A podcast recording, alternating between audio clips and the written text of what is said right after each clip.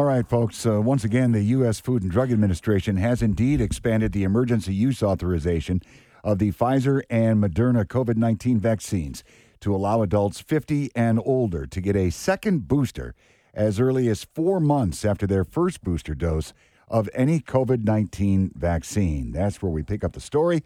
Always happy to have with us Bruce Y Lee, Executive Director, Public Health, Informatics, Computational, and Operations Research. That's why they just call it PHICOR.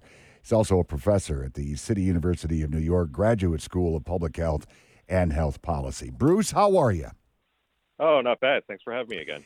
Uh, well, this is part and parcel of what we have been discussing with you for a while uh, here on the Mitch Albom Show, Bruce, and uh, the likelihood of another booster being offered. And by golly, it is. Now, to take that question a step further, is it your thought as we're having this conversation right here and now, Bruce, that this is going to become maybe the seasonal norm? Yeah, there's a there's a decent likelihood that um, well, certainly the virus itself will probably become a seasonal virus. Uh, so each year, um, increasing activity most likely during the winter months, and then decreasing like the flu. Uh, and then since it mutates uh, quite frequently, we're probably going to get more variants in the future. So just like the flu, where you have um, yearly annual shots uh, with different strains of the uh, flu virus in the vaccine, uh, we might have a similar situation with COVID-19. Uh, so that's that's highly highly possible, but we'll have to see. Now, Bruce, I have a question for you. Early on, when we were looking at getting that first booster, when there, that discussion was taking place, they were telling us if you're six months out from having had your uh, first vaccine, now is the time to think about getting the booster. And it it happened that way also for the second one, six months out. Now we're looking as early as four months. Are we seeing a shorter window that the boosters are effective? So that's really based on some of the data that we've seen come out of places like the UK and other locations where there seems to be a waning of immunity after about uh, 10 weeks or so. Uh, but again, we have to keep in mind this is the overall population. These are just you know looking over a bunch of people and see what happens. The individual person might be a little different, um, and this is also during the Omicron, the spread of the Omicron variant. Um, so it's still not completely clear how soon uh, it's the um, the booster will start waning. Um, so that's not clear yet. Now I know a lot of people that didn't get the booster. They had just said they had Moderna. They took the first two shots. They didn't get the booster. Do they have to get the third one before this fourth one, or now do you just get this fourth one, and then how does the whole thing work after that?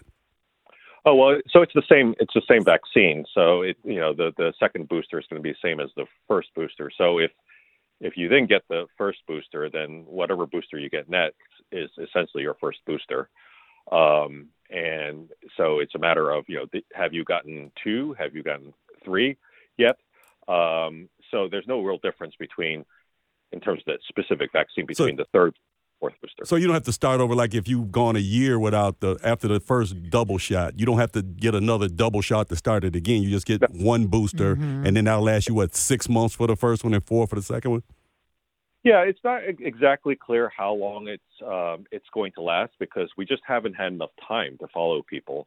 Um, so you probably still have some residual protection. Is the question is, you know, is it as high as it can be, and that's the reason why they're suggesting uh, getting the boosters. But no, you don't have to restart the whole thing. Okay. So our case, um, the the number of deaths I just read today uh, was is less than 800. Am I?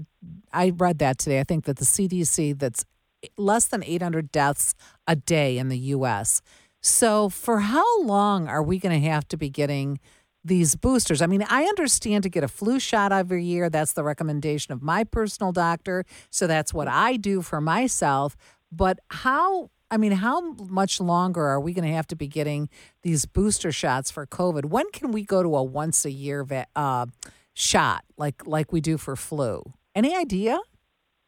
Yeah, so one of the things that we have to keep in mind is one of the goals is really to get this virus from being a novel virus, like a virus that our immune systems have never seen before, to a virus that our immune systems are used to having. Um, so we're already probably seeing that process because you know, as people have get, gotten exposed to this virus more often through vaccination or through natural infection, then uh, the outcomes are not as severe.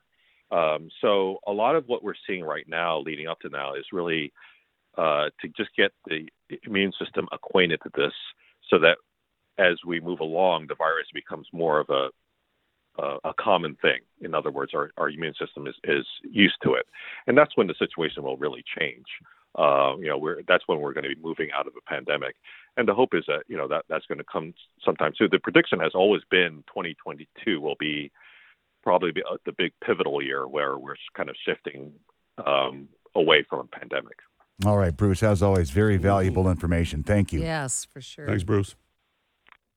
Uh, glad to be here. All right, Bruce Y Lee, Executive Director, PHICOR, here on The Albom Show.